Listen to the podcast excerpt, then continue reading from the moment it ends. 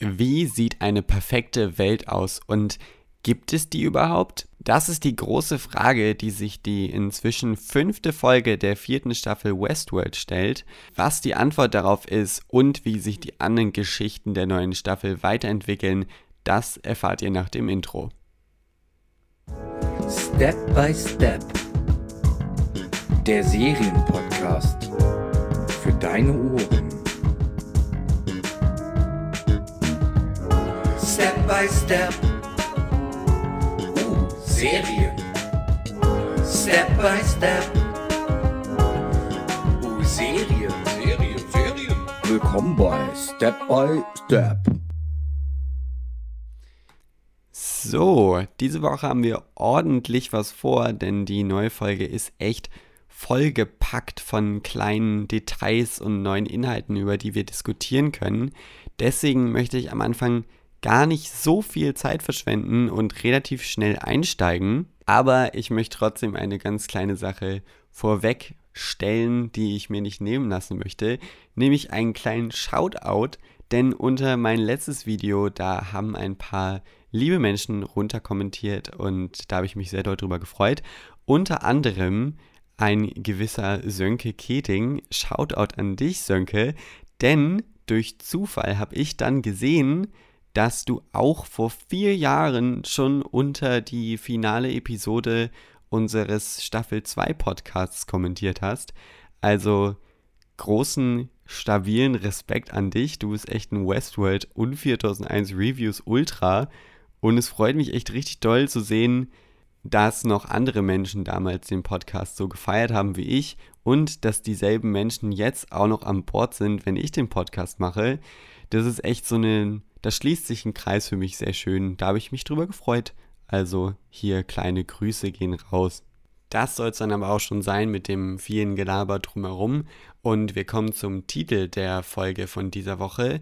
Der ist Shuangzi, wenn ich das richtig ausspreche. Ich habe eben mal nachgeschaut, wie man das aussprechen kann. Und ja, also wenn wir jetzt da in die Interpret Interpretation gehen, dann wird es ziemlich schwierig, denn der gute Zhuangzi ist ein chinesischer Philosoph von sehr, sehr lange her, der sehr viele bedeutende Werke geschrieben hat und jetzt schon bei einer total oberflächlichen Recherche ist es fast über mir zusammengebrochen. Ich habe auf jeden Fall herausgefunden, dass es was zu tun hat mit dem Entkommen der menschlichen Welt, aber das ist auch eine total oberflächliche Interpretation. Das heißt, ich hatte einfach nicht die Zeit, mich da jetzt genug reinzulesen. Wenn ihr das wollt, dann macht es gerne selber. Es gibt, glaube ich, ein essentielles Werk, das hat denselben Namen, das heißt auch Shuangzi. Äh, googelt es einfach. Ähm, ihr könnt ja auch einfach nachschauen, wie die Folge heißt. Dann werdet ihr darauf schon kommen, wenn ihr euch da weiter reinlesen wolltet. Mir fehlt da jetzt leider einfach die Zeit, weil diese Folgen müssen ja auch relativ schnell rauskommen und da hatte ich jetzt einfach gerade nicht die Muße, mich in den ganzen Philosoph einzulesen. Ansonsten gehen wir wie gehabt vor. Ich gehe Handlungsstrang für Handlungsstrang der neuen Folge durch. Das sind diese Woche William und Charlotte, der sich ein bisschen vermischt mit Stubbs und der Widerstandsgruppe. Deswegen werde ich die beiden Handlungsstränge zusammenziehen. Und der andere große Handlungsstrang ist zwischen Teddy und Christina. Dieses Mal möchte ich allerdings der ganzen Besprechung und Analyse so eine grobe Leitfrage vorausstellen, nämlich wie ich im Intro schon gesagt habe, was ist die perfekte Welt? Denn ich glaube, darauf werden wir sehr oft zurückkommen und auf die Welt, die Charlotte sich jetzt da gerade baut und was ihr Ziel davon ist und wie die Hosts da drin das erleben. Deswegen möchte ich die Frage vorausstellen, damit wir dann da innerhalb der Besprechung immer wieder drauf zurückkommen können. Und genau an so einer Stelle fängt die Folge auch an, denn William beginnt mit einer Voice-Over-Narration und er redet eben über die perfekte Welt und wie diese aussieht. Dabei ist der ganze Dialog sehr äh, reminiscent an, also es erinnert sehr an die, den Monolog von, den klassischen Monolog von Dolores. Also er redet über die Schönheit in der Welt und dass es eine Ordnung in der Welt gibt und dass es eben die perfekte Welt ist. Diesen Monolog müssen wir uns merken, denn da wird später noch drauf zurückgeschnitten Und was ich auch schon mal einwerfen möchte, wir hatten schon mal eine Folge, die mit Voice-Over von William begann, nämlich in Staffel 2, Folge 9. Da wurde ja sehr viel von seiner Backstory erzählt, mit seiner Familie und seiner Frau, die sich umgebracht hat. Und da ging es eben auch los mit einem Narration von William, wo er darüber geredet hat, dass er eben diesen Fleck hat auf seiner Seele und deswegen in der echten Welt nicht mehr zurechtkommt und angefangen hat, sich in die Hostwelt in Westworld zu fliehen, wo er dann immer gesagt hat, das ist nicht die, also die echte Welt ist nicht seine wirkliche Welt und er hat immer zu einer anderen Welt gehört.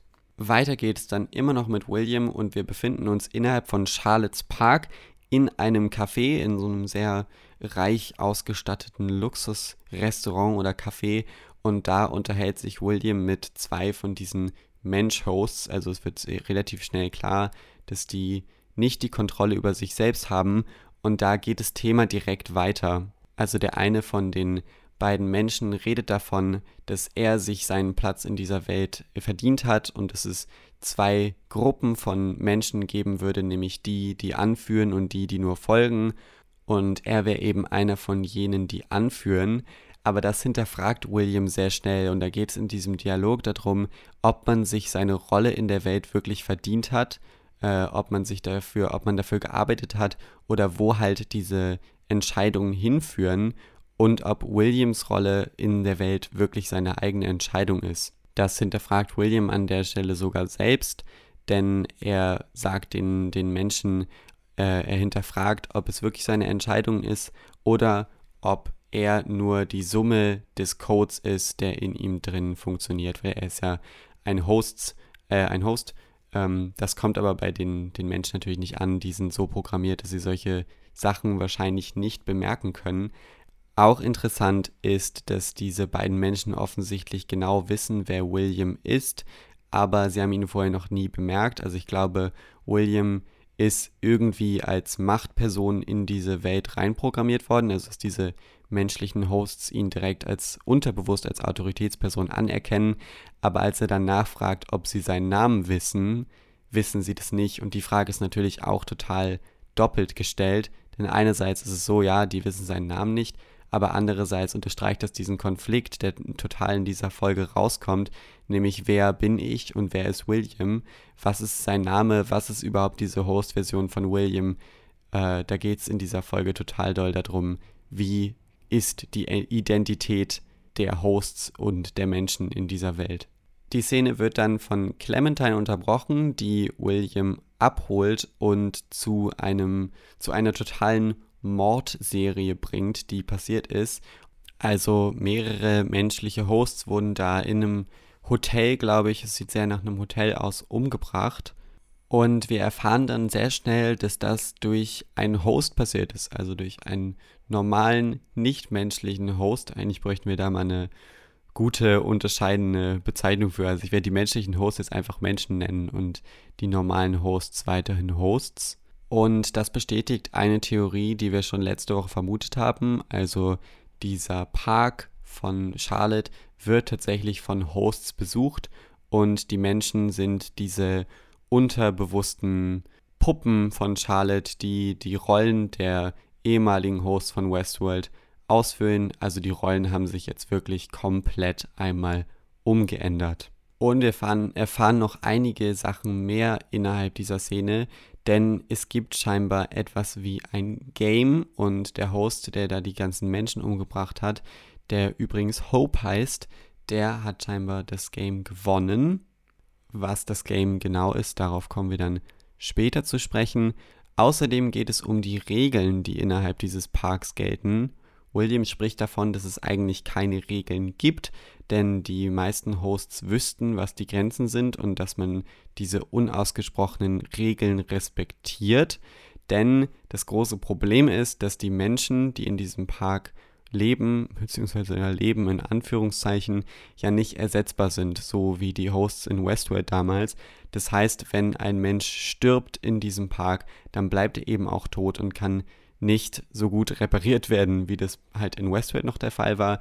Das erklärt auch zum Beispiel den Schnitt, den wir an Christinas Arm gesehen haben in Folge 2, der dann nicht repariert wurde. Also ich glaube, Christina ist ein Host, aber trotzdem ist es eben so, die Menschen und Hosts in diesem Park werden nicht repariert. Also es läuft im Prinzip ohne diese große Überwachung, wie das bei Westworld damals noch war, dass halt Leute rausgezogen und repariert werden. Das ist scheinbar nicht so. Hope hat dennoch ganz schön viele der Menschen umgebracht, was William auf jeden Fall nicht gut findet. Also es kommt nicht gut an bei ihm. Und er sagt schon, dass sie dann irgendwo anders hingeschickt werden wird. Das erklärt sich alles sehr viel mehr später und warum sie diese Menschen umgebracht hat, das würde ich jetzt erstmal aussetzen und da dann später drauf zu sprechen kommen, wenn der Handlungsstrang ein bisschen weiter fortgeschritten ist.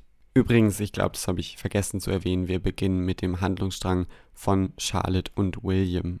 Der geht dann auch direkt bei Charlotte weiter und ich glaube bei einer der großen Schlüsselszenen dieser Episode, denn Charlotte ist auf der Straße umgeben von ganz vielen Menschen und spielt im Prinzip Gott auf der Straße. Also alle sind unter ihrem Kommando und an der Seite der Straße ist zum Beispiel ein Klavierspieler, der schon so lange für sie Klavier spielt, dass man schon sieht, dass die, die Spitzen seiner Finger total verwundet sind. Also die, die Fingernägel sind da teilweise schon ab. Es ist echt ein super gruseliges Bild und er spielt ja da für sie Klavier und sie bringt dann die ganzen Menschen auf der Straße zum Tanzen um sie herum und es ist eine total surreale Szene von Charlotte, die da in ihrer eigenen Welt ihre Macht auslebt. Zunächst spielt dieser besagte Klavierspieler übrigens ein Stück von Händel, bevor Charlotte dann die Musik ändert und er wieder eine meiner geliebten Westworld Coverversionen spielt, nämlich den Song Perfect Day von Lou Reed.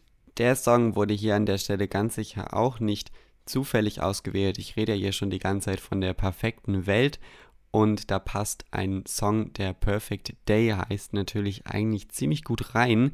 Außerdem spielte der Song im Trailer von Westworld, ich weiß nicht in welchem, aber einer von den Staffel 4 Trailern hatte diesen Song drüber gelegt. Das heißt, es unterstreicht wirklich nochmal diesen Theme von Perfect, den wir in dieser Folge haben, der vielleicht auch einer der großen äh, Themenschwerpunkte in der gesamten Staffel ist. Auf jeden Fall können wir uns das hier an der Stelle nochmal merken. Perfect Day passt gut in dieses Bild hinein. Nachdem wir Charlotte dann einige Zeit beim Gottspielen zugeschaut haben, kommt William in die Szene dazu und aus dem Gespräch zwischen den beiden erfahren wir ganz schön viele Details, die wichtig sind. Das erste ist, warum gibt es überhaupt diesen Park und was ist eventuell das Ziel, was Charlotte im Großen und Ganzen verfolgt. Und wir erfahren, dass dieser Park überhaupt nicht das Endziel ist. Also es sollte eigentlich nur so eine Art Zwischenstation sein. Wir haben ja eigentlich letzte Woche gedacht, dass Charlottes Plan schon komplett in Erfüllung gegangen ist und sie eigentlich gewonnen hat. Aber nein, dem ist nicht so, denn eigentlich sollten die Hosts nur eine gewisse Zeit in diesem Park verbringen und die Menschen aus Rachegelüsten oder warum auch immer ausnutzen in diesem Park, aber dann sollte es einen Schritt danach geben. Wie dieser nächste Schritt genau aussieht, das wissen wir noch nicht, aber es hat auf jeden Fall etwas damit zu tun, den menschlichen Körper zurückzulassen und in eine andere Welt aufzusteigen. Also Charlotte spricht die ganze Zeit von Ascending und dass die Spezies der Hosts dadurch in irgend so einen übergeordneten, gottgleichen Zustand kommt, in die, die perfekte, in den perfekten Zustand, der dann nichts mehr mit diesen Fesseln der menschlichen Welt und dem zu tun hat, was eben damals in Westworld passiert ist oder was überhaupt mit der Menschheit zu tun hat. Also Charlotte sieht die Hosts im Prinzip als übergeordnete Spezies, die über diese Welt hinaus wächst. Wir erfahren allerdings auch, dass dieser Plan nicht wirklich gut funktioniert, also es ist sehr zeitverzögert. Dieser Zwischenstopp des äh, Dolores Christina Future Parks hat schon viel zu lange angehalten und die Hosts, die da drin sind, die genießen das scheinbar viel zu doll äh, und nicht so, wie Charlotte das vermutet hat. Es fällt auch der Satz, dass die Hosts in dem Park schon inzwischen sehr viel mehr Zeit verbracht haben, als die Menschen jemals in Westworld verbracht haben und das ist eigentlich gar nicht Teil von Charlottes Plan. Sie sagt allerdings auch, dass sie die Hosts nicht dazu zwingen möchte, ihrem Plan zu folgen, denn das hätten die Menschen gemacht, die sie ja verabscheut und sie fördert und unterstützt den freien Willen ihrer Hosts, die sie ja übrigens alle geschaffen hat.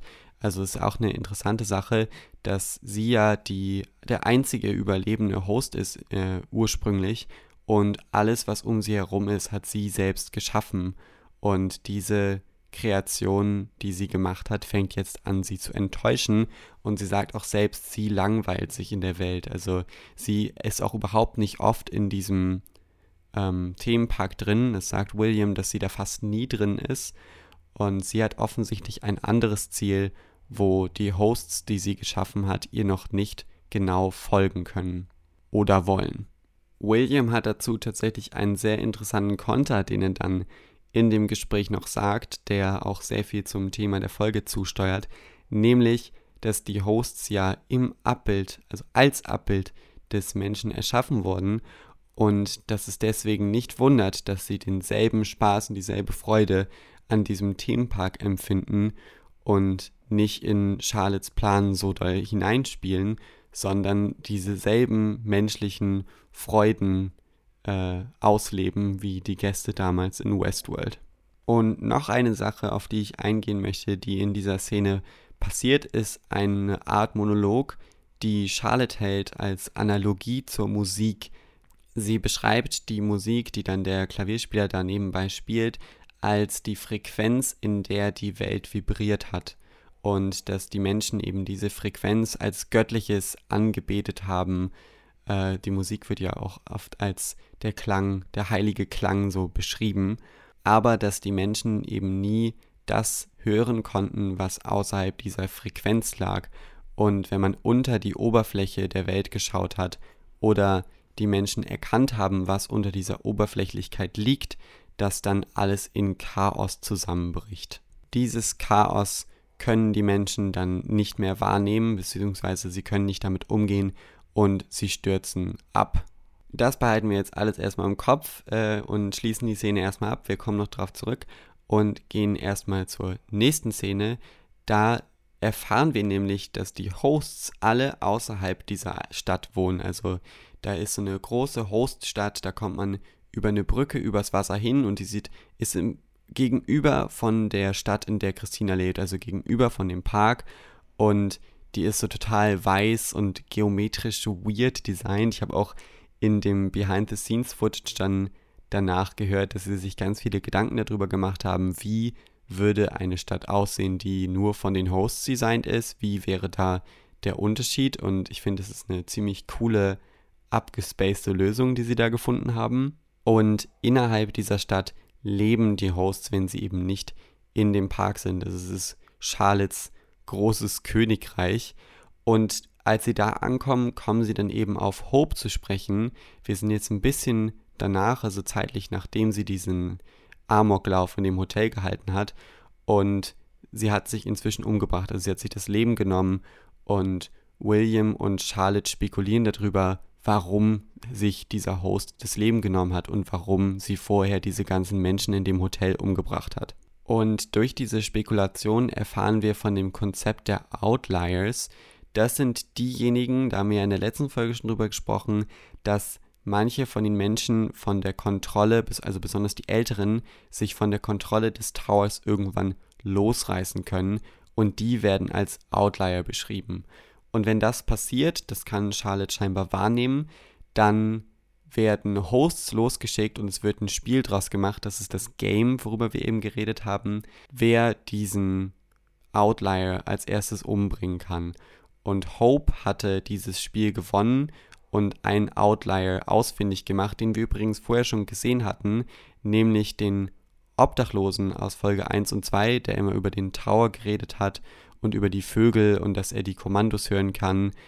Ähm, der war offensichtlich ein Outlier und wurde von Hope gefunden und umgebracht. Bevor sie ihn allerdings umgebracht hat, das sehen wir in, einem, in einer Art Flashback und Charlotte weiß das auch, hat sie kurz mit ihm geredet und das sollen die eigentlich nicht machen, die sollen sie einfach on-site erschießen, aber es gab eben einen kurzen Dialog zwischen Hope und dem Outlier und da hat er ihr eine Blume gegeben und über die reale Welt gesprochen. Also er, er hat ihr die Blume gegeben und sie gefragt, ist diese Blume überhaupt real? Gibt es überhaupt reale Elemente in dieser Welt? Und man hat in Hopes Gesicht gesehen, dass das sehr viel mit ihr gemacht hat. Und sie hat eben dann gesagt, dass die Blume tatsächlich real war. Und es hat dann bei dem Outlier auch ganz doll was ausgelöst. Also es gab sehr viel Emotionalität in dieser Szene.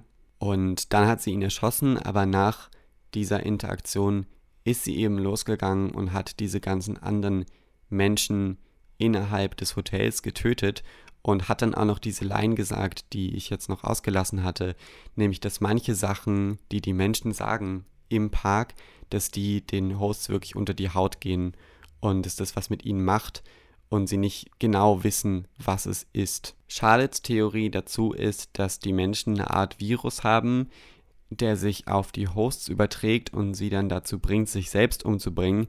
Denn Hope ist kein Einzelfall und es sind, glaube ich, schon inzwischen, ich weiß nicht mehr genau, was die Zahl war, aber rund um die 40 Hosts haben sich inzwischen schon selber das Leben genommen, nachdem sie Kontakt mit Outliers hatten.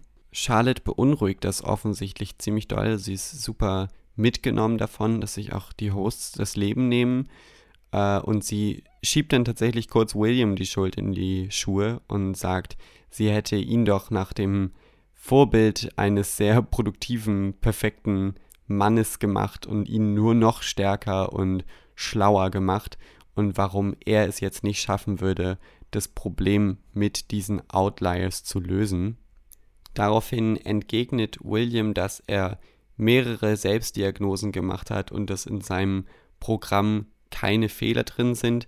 Auch interessant an der Stelle, dass William Selbstdiagnosen macht, sich also offensichtlich selbst und mit seiner Identität beschäftigt. Äh, und Charlotte spricht dann davon, dass es eben noch einen neuen Outlier gibt und dass sie diesen Fall jetzt nur William übergibt, weil sie ihm vertraut, dass er dann nicht mit dem Outlier redet und diese Frau einfach erledigt. Während sie das sagt, passiert noch etwas sehr Spannendes, denn sie fängt an zu bluten, also William sagt, sie blutet, weil sie sich eben wieder beginnt am Arm aufzukratzen. Und wenn wir jetzt zurückdenken an Staffel 3, dann hat sie sich den ganzen Körper aufgekratzt, sie hat sich da so mechanische Schaltkreise raufgekratzt gehabt, weil sie eben in dem Körper von Charlotte Hale nicht zurechtgekommen ist. Ihre Identität äh, hat ja mit dem Körper kollidiert und sie wollte sich aus diesem Körper praktisch rausschneiden. Das sagt uns an der Stelle auch, Charlotte ist nicht zufrieden, also sie hat auch noch immer noch ihre eigenen Probleme und es wird zurückgedacht an dieses, diesen, dieses Spannungsverhältnis zwischen dem Körper und der Identität, wer man wirklich ist, weil sie ist ja immer noch in dem falschen Körper und in welcher Welt man ist, welche Welt die eigene ist, das sind immer noch die großen Fragen dieser Folge und auch Charlotte scheint davon nicht 100% befreit zu sein. Die Szene ist dann auch schon fast zu Ende, nur eine kleine Sache noch, Charlotte startet irgendeine Form von Diagnose und dann verschwindet die Karte, also die befinden sich gerade in dem Tower oben und da ist die Karte auf dem Boden, so wie bei Westworld damals, also so eine große runde Karte, die die ganze Welt zeigt. Übrigens noch ein kleiner Fun fact dazu aus dem Behind-the-Scenes-Material. Der Turm ist ja komplett weiß und diese Karte ist jetzt rot und die äh, Set-Designer wollten da an der Stelle nochmal die Umkehrung ähm, von Hosts und Menschen unterstreichen. Deswegen haben sie die Farben umgedreht. Früher war der Raum rot und die Karte war weiß. Diese Karte verschwindet jetzt allerdings, weil Charlotte irgendeine Form von Diagnose startet und es erscheint das Mace-Symbol rund auf dem Tisch. Was das jetzt bedeutet, kann ich euch an der Stelle noch nicht sagen, aber spannend, dass die Szene hier an der Stelle damit aufhört. An der Stelle stößt dann der Handlungsstrang von Stubbs und dem Widerstand in den Handlungsstrang von William und Charlotte dazu, denn, das habe ich vergessen in der letzten Folge zu erwähnen, die haben auch irgendeine Methode, die Outliers innerhalb der Stadt zu tracken und versuchen, Outliers aus diesem System, aus dem Park zu retten. Das heißt, dieser Outlier, der jetzt von William verfolgt wird, wird auch von Stubbs und dem Widerstand verfolgt, die aus dem Land der Verdammten zu der Stadt gefahren sind. Die kommen scheinbar mit dem Boot rein und befinden sich dann eben auch in dem Park auf der Suche nach dem Outlier. Und die beiden Parteien, die dann dieselbe Person jagen, treffen sich auch relativ schnell. Also William sieht die äh, Gang von Stubbs durch die Straßen laufen und fängt dann an, die ganzen Menschen in dem Park gegen Stubbs und den Widerstand zu hetzen. Also er hat so eine kleine Kontroll, so einen Kontrollmechanismus auf seinem Handy, mit dem er Kontrollbefehle über den Tower versenden kann, die dann an die Menschen gehen. Und die haben sich dann alle gegen den Widerstand gerichtet, weshalb eine große Massenschlägerei ausbricht und der Anführer von dem Widerstand flieht aus dieser Schlägerei und macht sich eben auf den Weg zu dem Outlier, während die anderen versuchen, die Masse abzuhalten. Aber auch William ist immer noch auf dem Weg zum Outlier. Die befindet sich auf einem Dach und er ist der Erste, der bei ihr ankommt. Und nach Charlottes Befehlen müssen wir jetzt eigentlich erwarten, dass er sie sofort erschießt. Aber es kommt nicht so.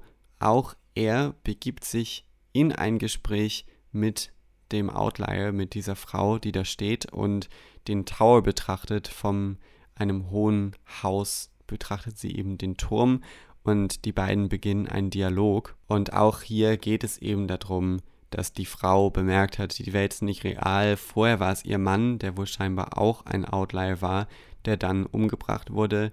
Aber sie sieht es jetzt auch und sagt auch, dass sie in Williams Augen sieht, dass er es scheinbar auch erkennt, dass die Welt und alles drum um sie herum nicht real ist und dass alles nichts bedeutet und dass wohl alle anderen denken, sie wäre verrückt und dass es auch einsam wäre, eben nur diese Perspektive die als einzige Person diese Perspektive zu sehen. Und man sieht auch direkt, dass das viel mit William macht. Also es resoniert auf jeden Fall auch bei ihm. Und dann legt die Frau noch ihren Kopf auf seine Schulter und sie betrachten gemeinsam den Tower in der Ferne. Und es hat irgendwie so eine ganz tatsächlich schön melancholische Energie, diese Szene. Aber dann entscheidet sich William doch dafür, also er kommt wieder zurück zu Charlottes Befehlen und möchte die Frau erschießen. Im letzten Moment kommt dann allerdings der Anführer vom Widerstand und schießt mehrfach auf William und es gelingt dann tatsächlich auch dem Widerstand gemeinsam mit der Frau aus dem Park zu fliehen. Also sie haben tatsächlich den Outlier aus Charlottes Welt gerettet. Da werden wir dann in der nächsten Folge sehen, wie sich das auswirkt beim Widerstand. Ich vermute an der Stelle, dass die eben die Outlier daraus retten, um Hintergrundinfos über diese Welt zu kriegen, um dann zu erfahren, wie kann man eventuell gegen Charlotte vorgehen und wie funktioniert die Kontrolle über die Menschen. Wir springen dann in dem Handlungsstrang fast bis ganz ans Ende der Folge und da sehen wir, dass dieser Dialog mit der Frau auf dem Dach ordentlich etwas bei William hinterlassen hat, denn er geht tatsächlich zum echten William, der immer noch am Leben ist. Also ist es ja ein riesiger Zeitsprung geschehen und spannend, dass der jetzt hier in diesem Ding, in diesem Kreis immer noch am Leben sein kann. Vielleicht haben sie ihn so eingefroren oder so, halten ihn künstlich am Leben. Aber wichtig ist, William, Host William geht hin und sucht die Konfrontation mit dem echten William und mit seinem Vorbild, nachdem er erschaffen wurde.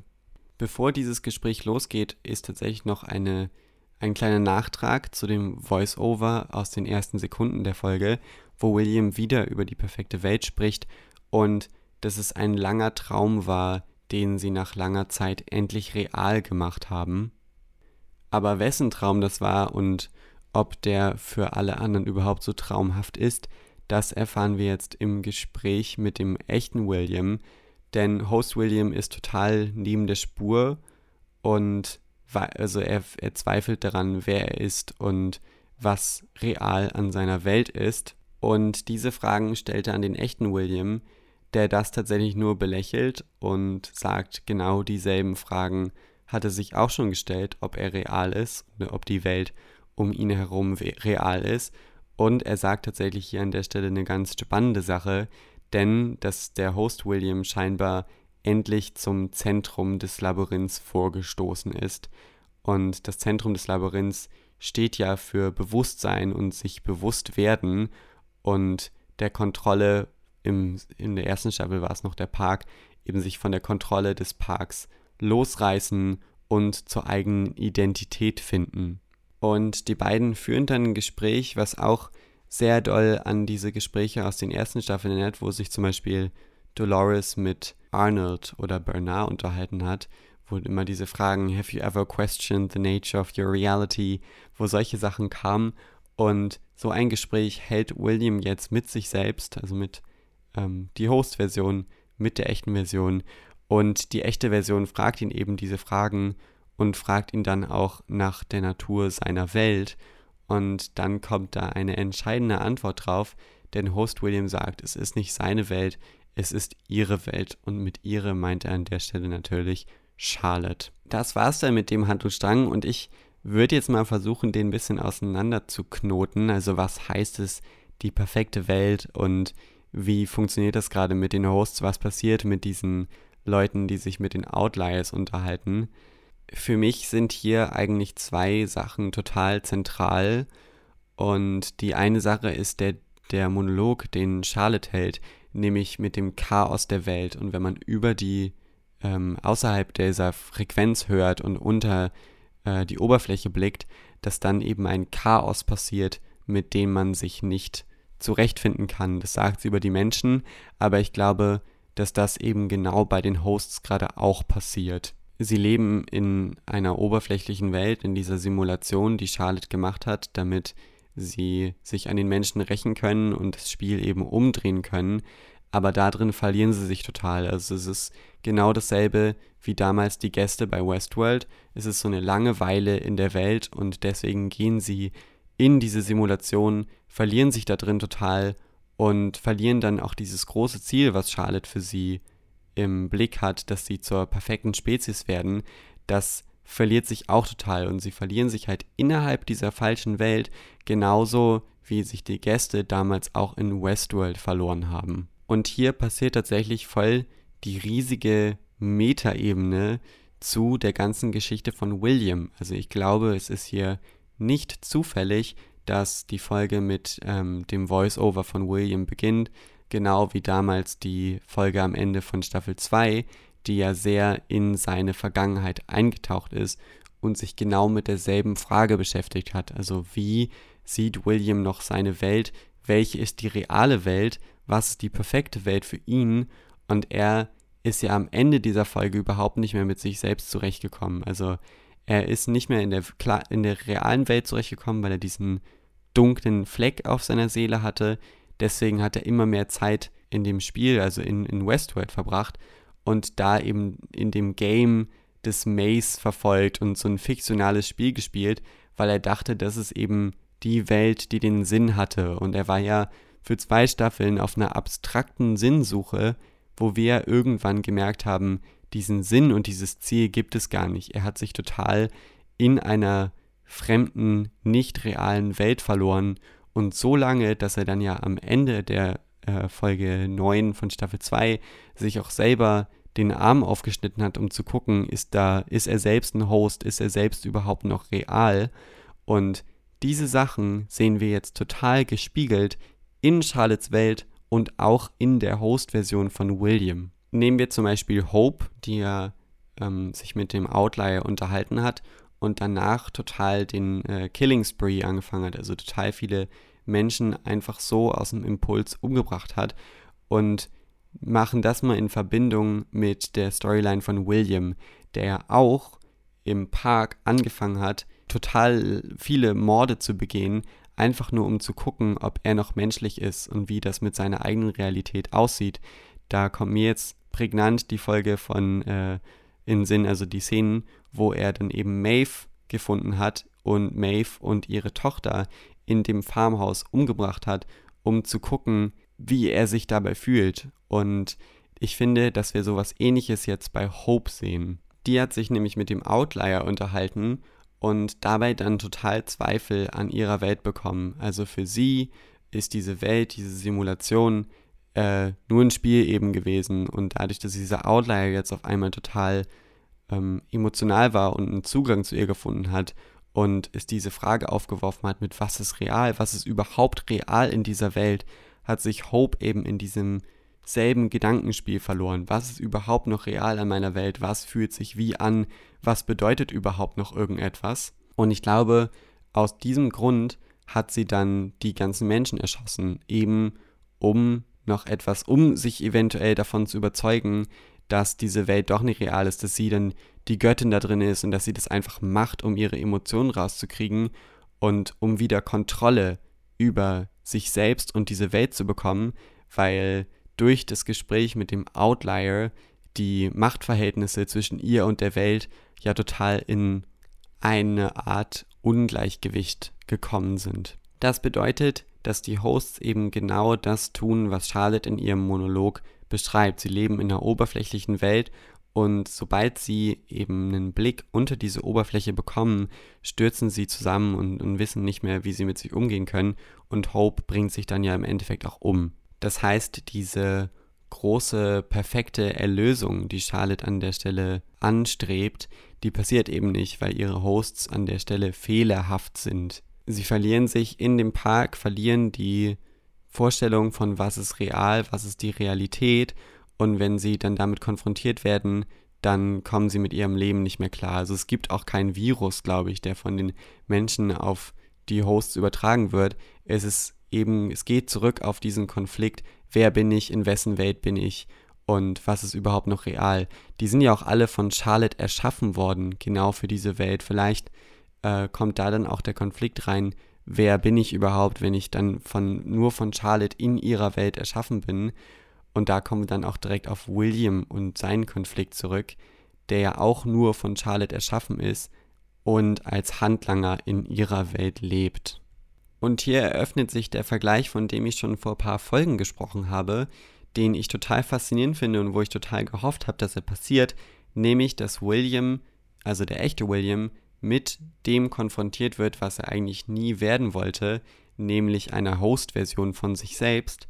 Aber sogar diese Host-Version beginnt jetzt an ihrer eigenen Natur zu zweifeln. Und es ist echt so eine Verschachtelung und Umdrehung dieses Konfliktes, den William ja schon seit Staffeln durchmacht, dass er eben die Realität von sich selbst verloren hat und es seine Kopie das jetzt in Charlottes Welt genauso erfährt, ist ein, eine geniale Spiegelung und ich bin total gespannt, wo das drauf hinausläuft. Also diese ganze Folge wirkt im Prinzip wie eine große Metaebene von Williams inneren Konflikt der Realitätssuche und dem Nicht-Eins-Sein mit, mit der Welt, in der man lebt. Es wirkt fast so, als würde Westworld jetzt hier in, der, in dem Handlungsstrang äh, das Thema aufmachen, dass die Menschen und die Hosts sich überhaupt nicht so unähnlich sind und dass die Hosts in dem Park äh, sich ähnlich verhalten, wie die Menschen das damals auch getan haben. Und das sehen wir jetzt auch an der Spiegelung von William und William, die sich auf denselben Konflikt hin entwickeln am Ende ihrer Charakterentwicklung und dass dieser Plan von Charlotte, dass die Spezies die perfekte Spezies sind, ist, die dann in der perfekten Welt lebt und aufsteigt über die Menschlichkeit und den Körper und das Fleisch, dass das eben fehlschlägt, weil keiner der beiden, äh, keine der beiden Spezies die perfekte Spezies ist und die Hosts, die sie geschaffen hat, eben auch Fehler haben und nicht nach diesem perfekten Konzept leben können, das sie ihnen geschaffen hat für ihre Zukunft. An der Stelle würde ich den Handlungsstrang dann erstmal stehen lassen. Ich weiß, so jetzt echt ein Gedankengewirr. Ich hoffe, ihr könnt euch da eine sinnige Interpretation rausziehen. Wir sehen dann ja auch noch, wie sich das in den nächsten Folgen entwickelt, aber das sind so die Kernpunkte, wo ich gedacht habe, da ist, glaube ich, sind, glaube ich, die Konflikte, die sich dann in den nächsten Folgen weiterentwickeln werden. Und ich finde es super spannend, kann ich schon mal vor dem Fazit vorwegnehmen. Also ich fand diese Szene mit den Outliers wirklich großartig und eine großartige Ebene, die hier reingebracht wird. Der zweite große Handlungsstrang der Folge ist rund um Christina und Teddy und der beginnt schon sehr vielsagend, denn sie wacht wieder in ihrem Bett auf mit dem klassischen, mit der klassischen Aufwacheinstellung, die wir ja schon aus Westworld kennen. Aber eine Sache ist anders, denn diesmal spielt die klassische Musik von Dolores über der Szene. Ich habe tatsächlich nochmal nachgecheckt, die ist bisher bei keiner anderen von diesen Szenen ist die wirklich aufgetaucht. Das heißt, an der Stelle kann man schon vorausahnen, dass in dieser Folge einiges passiert, was mit Dolores zusammenhängt und einige Reveals kommen, was Christinas Charakter angeht. Direkt nachdem sie aufgestanden ist, folgt dann ein Gespräch mit ihrer Mitbewohnerin Maya und da geht es dann um das erfolgreiche Date mit Teddy, aber auch wieder um Mayas Albträume. Und da jetzt, wo die das zweite Mal schon erwähnt wurden, habe ich mir gedacht, vielleicht wird Maya innerhalb der Serie noch zur Outlierin, weil sie kann sich ja offensichtlich daran erinnern, wie sie äh, mit den Fliegen angegriffen wurde, wie sie zum Mensch-Host geworden ist. Ich weiß nicht, ob die anderen das auch können, aber sie geht damit ja auf jeden Fall ein bisschen von ihrer vorgeschriebenen Storyline ab. Also das werden sie ja ihr nicht reingeschrieben haben, dass sie sich daran erinnern kann. Also hier kleine unsichere Prediction. Vielleicht wird Maya hier noch zur Outlierin, weil ich bin immer skeptisch, wenn Sachen mehrfach erwähnt werden, so wie diese Albträume oder das Militärtraining von Frankie. Christina geht dann zur Arbeit und beginnt eine neue, neue Storyline zu schreiben und da kommt dann auch direkt die große Connection zu Dolores, denn sie beginnt eine Storyline über eine Farmerstochter zu schreiben, die mit ihrem Vater einsam außerhalb der Stadt auf einem Landhaus wohnt. Und wir wissen natürlich alle, dabei geht es um Dolores. Aber bevor sie die Story groß weiterschreiben kann, wird sie von ihrem Chef Emmett unterbrochen, der scheinbar alles überwacht, was sie tut, denn er meint, diese Storyline hätte er nicht in Auftrag gegeben und was sie denn tun würde und ob es ihr gut gehen würde. Er schnüffelt auf jeden Fall sehr energisch herum, aber in dem Moment wird Christina von Teddy angerufen und der sagt, dass sie irgendeine Ausrede finden soll. Er weiß übrigens genau, dass sie gerade mit ihrem Chef redet, ähm, dass sie irgendeine Ausrede finden soll, damit sie von der Arbeit weggehen kann und sich mit ihm treffen kann. Das tut sie dann auch. Sie sagt, sie hat ein eine persönliche Sache, die Emmett nichts angeht und dass sie jetzt kurz von der Arbeit weg müsste.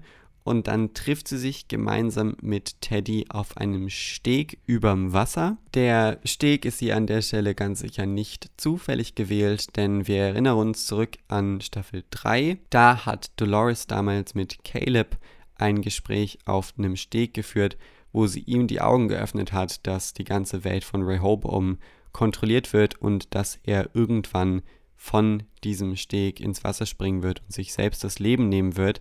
Das heißt, hier ist wieder so eine Umkehrung. Damals hat Dolores jemand anderem die Augen auf einem Steg geöffnet und ihm gesagt, dass seine Welt voll gesteuert ist. Jetzt zwar keine Lüge, aber sehr viel gelogen, was in der Welt passiert. Und jetzt ist es andersrum. Wir haben Teddy, der Christina slash Dolores auf dem Steg erklärt, dass ihre Welt eben eine Lüge ist. Christina möchte ihm das allerdings erstmal nicht glauben.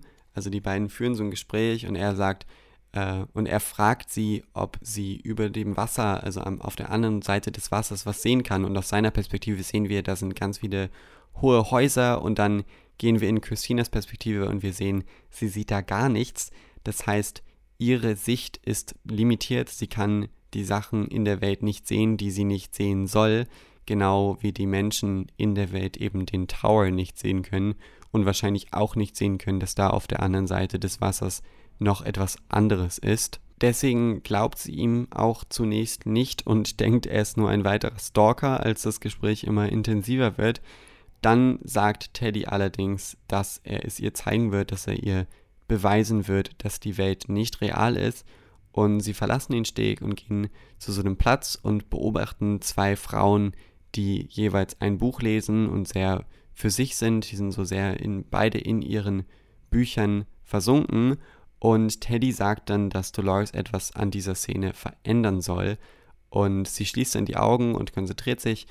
Und dann sehen wir, dass die beiden Frauen auf einmal anfangen, sich gegenseitig über ihre Bücher zu unterhalten. Christina glaubt dann erst, dass das Zufall war und dann sagt Teddy, versuch's nochmal, veränder nochmal was.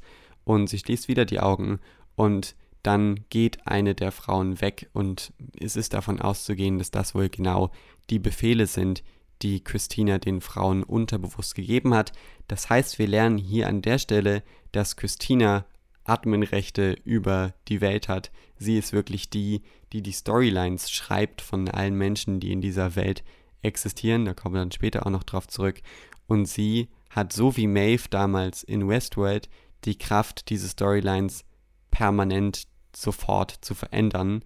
Und darüber, darauf hatten wir auch schon spekuliert, ganz zurück in Folge 2, wo eine Gruppe Menschen, die das Asylum verlassen hat, wo sie drin war, als sie dann meinte, sie sollen weggehen, haben die das auch gemacht. Aus dem Gespräch kann man außerdem stark vermuten, dass es sich bei Teddy und Christina um Hosts handelt, denn er macht eine klare Unterscheidung zwischen die und wir nach dem Motto Our Kind and Their Kind. Genau wird der Begriff Hosts hier nicht ausgesprochen, aber ich gehe an der Stelle stark von aus, dass es sich bei Christina um einen Host handelt. Er gibt ihr dann noch den Ratschlag, dass sie sich an ihre Storylines halten soll, dass sie ihr Verhalten nicht zu doll ändern soll, weil es sonst bemerkt wird.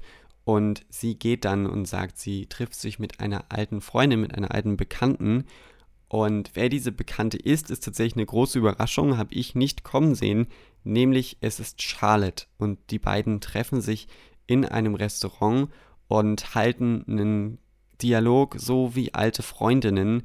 Das heißt, Charlotte hat Christina wohl irgendwie die Storyline geschrieben, dass die sich von ganz früher kennen und eben alte Bekannte sind. Das Gespräch zwischen beiden ist zunächst sehr harmlos und sehr freundlich, bis es dann darum geht, ob Christina jemanden neuen getroffen hat, ob sich irgendetwas in ihrer Welt verändert hat.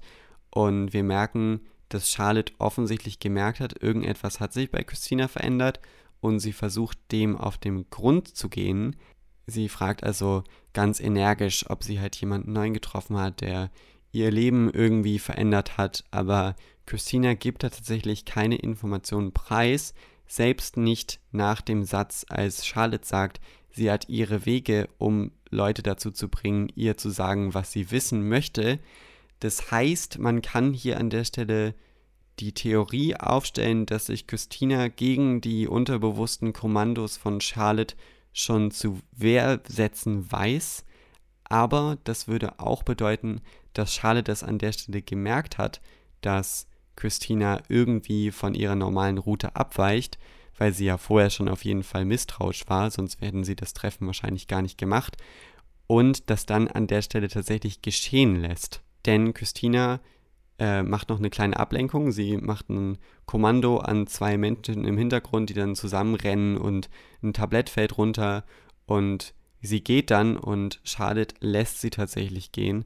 Und es fällt auch noch der Satz You deserve to be happy, den sagt Charlotte zu Christina, also dass sie es verdient, glücklich zu sein und sie lässt sie gehen. Und warum das genauso ist, also ich bin mir sehr sicher, dass sie das eigentlich bemerkt hat, dass hier irgendwas im Busch ist, Warum sie sie jetzt gehen lässt, das weiß ich nicht genau, aber ähm, zu der Beziehung von Charlotte und Dolores habe ich dann gleich meine Theorien. Christina geht dann zurück zu ihrem Arbeitsplatz, obwohl sie da zu der Zeit nicht sein sollte, um nachzugucken, ob Charlotte eine Person ist, die sie geschrieben hat, ob es eine Person in dieser Welt ist, ein NPC.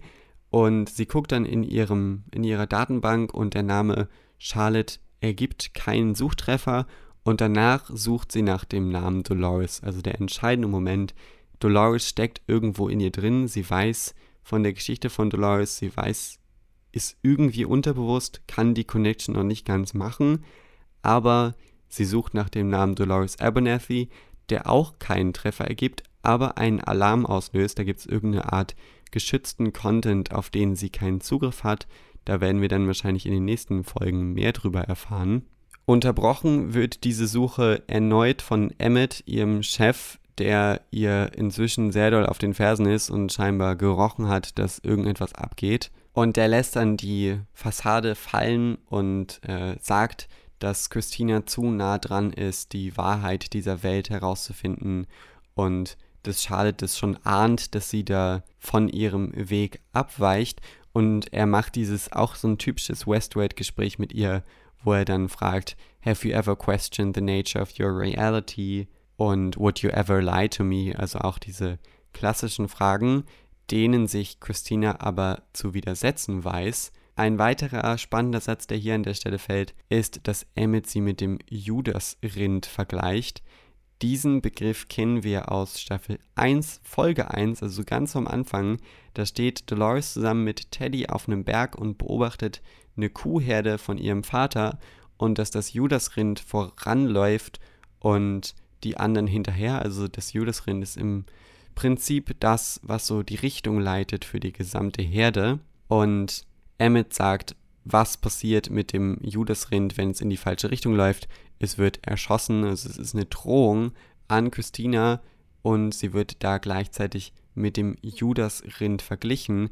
Das confirmt nochmal, was wir dann auch gleich äh, bildlich erfahren, dass sie die Anführerin der ganzen Herde ist, der Menschen. Sie schreibt die Storylines, äh, wo sie hin will, geht es hin.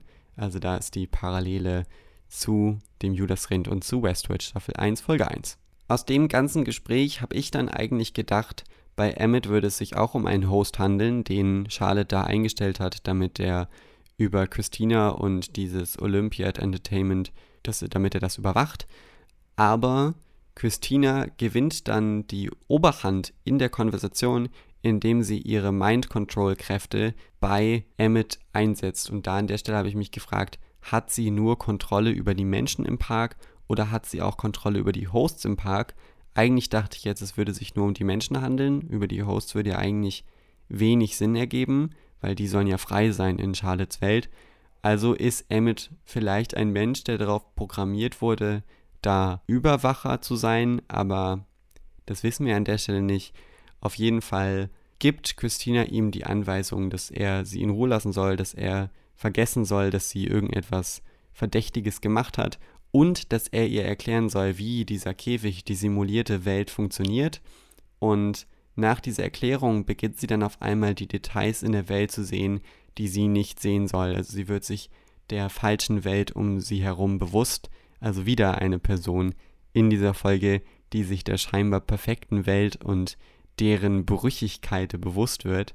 Und sie sieht eine Tür direkt in dem Raum, der sie dann folgt und unter der Erde in so einem dunklen Gang findet sie dann auch eine Karte von der Welt, in der sie lebt, von dem New York. Und an dieser Karte steuert sie dann alle jene Menschen an, zu denen sie Storylines geschrieben hat, also alle NPCs, alle Figuren, die sie sich jemals ausgedacht hat. Und sie erfährt dann, dass das alle Menschen sind, die in dieser Stadt leben. Also es sind unendlich viele Punkte, die dann da aufflirren und sie realisiert dann an der Stelle selbst, sie ist die Storytellerin dieser Geschichte, sie kontrolliert alles. Also das ist der große Reveal, wo sie sich dann auch selbst bewusst wird, was wir jetzt schon über einige Folgen vermutet haben. Und damit kommen wir dann auch schon bei der letzten Szene an. Da trifft sie sich nochmal mit Teddy nachts draußen auf der Straße und sagt ihm, dass sie alles erkennt, dass sie jetzt die Lüge dieser Welt erkennen kann. Und sie sehen auch beide den Tower, sie gucken sich beide den Tower an, den Christina jetzt auch sehen kann, der so bedrohlich über der Stadt schwebt. Und in einem letzten Dialog dieser Folge fragt Christina ganz entsetzt, wer ihr das angetan hat, wer sie hier in dieser Welt eingesperrt hat. Und Teddy antwortet darauf, dass sie das selbst gewesen sei. An der Stelle ist eigentlich davon auszugehen, dass er damit Charlotte meint, weil in Charlotte steckt ja auch eine Version von Dolores drin. Und innerhalb dieser ganzen Folge ging es sehr doll darum, die Brücke zu Dolores zu schlagen, ganz sie an Dolores zu erinnern. Und jetzt würde dann hier im letzten Satz auch nochmal die Brücke zu Dolores geschlagen werden, dass sie in Charlotte selbst ja drin ist und die Version, die neue Version von Dolores innerhalb dieser Welt eingesperrt hat. Allerdings könnte man jetzt auch vermuten, dass er damit wirklich Christina selbst meint. Sie hat sich da selber drin eingesperrt. Das wäre jetzt eine andere Interpretation dieses Satzes, die ich aber jetzt gerade noch nicht supporten würde. Ähm, aber vielleicht entgeht mir hier an der Stelle etwas. Und es ist ein kleiner Bait der Serie, aber ich glaube, damit ist eigentlich Charlotte gemeint. Die großen Fragen, die nach diesem Handlungsstrang überbleiben, sind immer noch, wer ist Teddy und warum ist Teddy innerhalb dieser Welt und warum erinnert er sich daran, dass er selbst Teddy ist und an seine Vergangenheit. Und die andere große Frage ist, warum ist Christina in dieser Welt? Warum hat Charlotte sie in diese Welt eingesperrt? Bei Teddy bin ich mir super unsicher. Der ist ja zuletzt in den Sublime reingeladen worden und da hat ja eigentlich niemand den Zugang zu, außer Bernard und der hat ihn da offensichtlich nicht rausgeholt. Eine Sache, die man an der Stelle vermuten könnte, ist Lawrence, der Host, die Dolores-Version in Lawrence Körper, die wir ja seit Wochen nicht gesehen haben, also seit der letzten Folge von Staffel 3. Also die einzige Partei, die noch ein bisschen außerhalb ist, weil die ganzen anderen Parteien haben ja offensichtlich nichts mit Teddy zu tun. Ich wüsste jetzt nicht, wie Lawrence ihn aus dem Sublime rausbekommen sollte. Ähm, der, ich glaube ja nicht, dass er den Key hatte, sondern er hat den Key nur Bernard übergeben und ihm gesagt, dass der die ganze Zeit in ihm selbst drin war. Aber er ist eben die einzige Partei, die etwas außerhalb steht.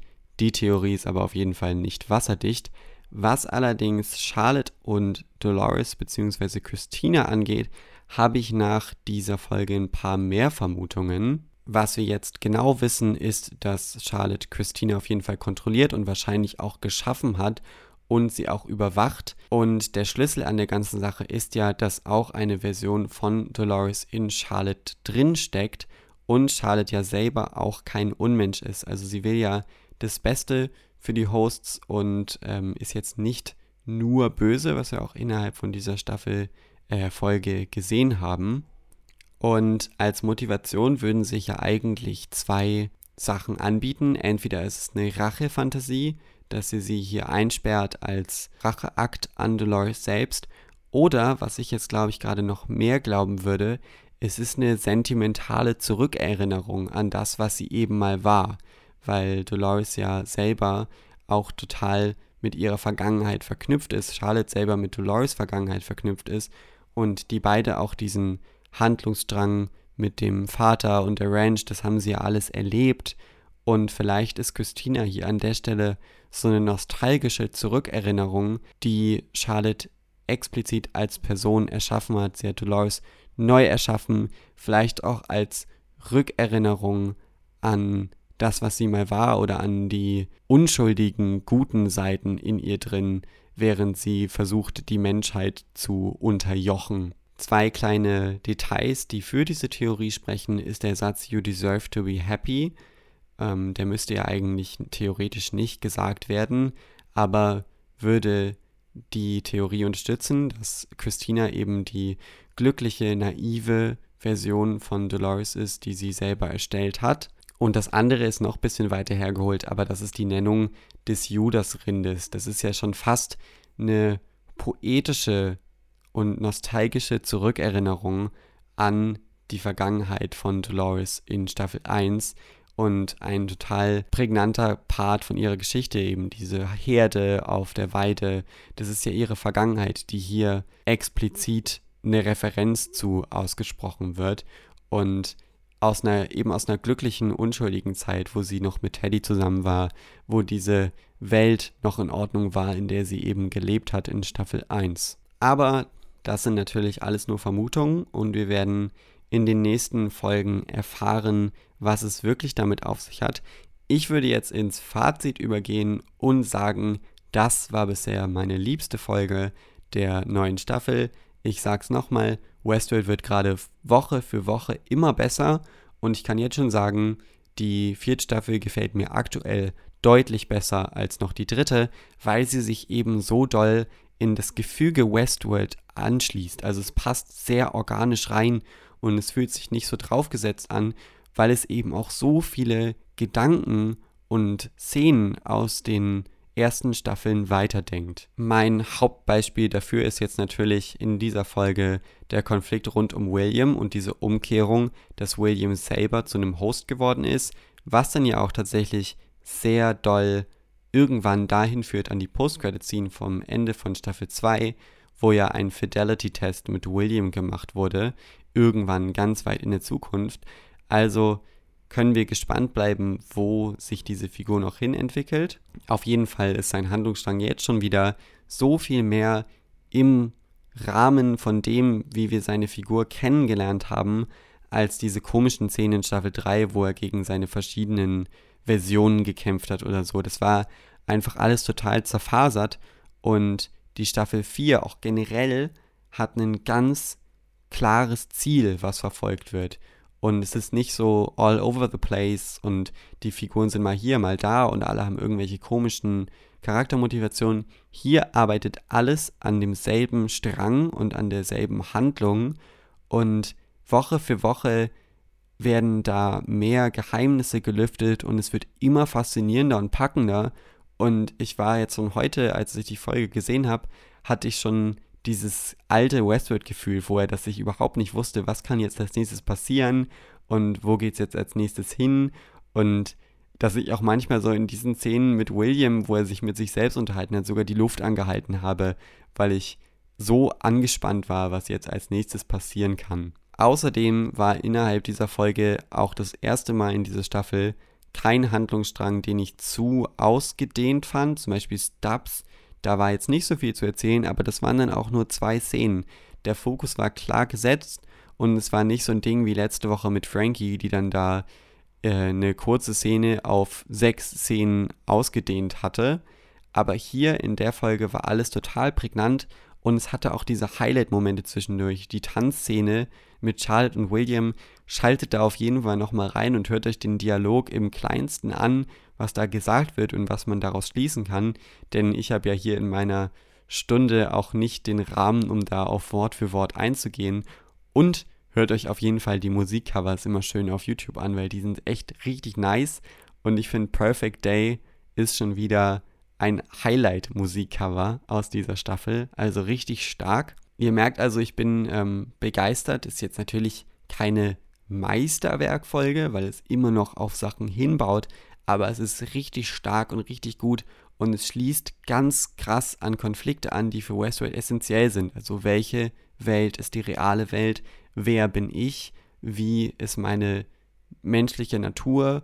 Und wie bin ich selbst unter der Kontrolle von anderen? Das sind echt die zentralen Fragen, die jetzt hier wieder aufgegriffen wurden, die uns ja schon seit Staffeln beschäftigen.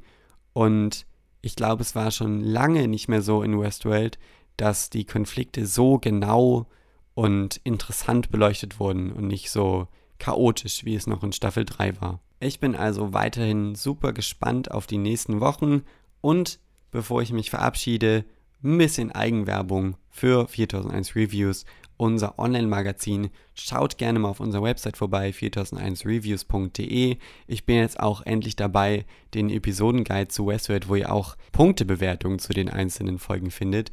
Der ist aktuell noch ein bisschen out of date, aber jetzt die nächsten Tage kümmere ich mich darum, dass der bis zur neuesten Folge aktuell ist. Also schaut da auch gerne rein, wenn es euch noch in geschriebener Form interessiert, was ich zu sagen habe.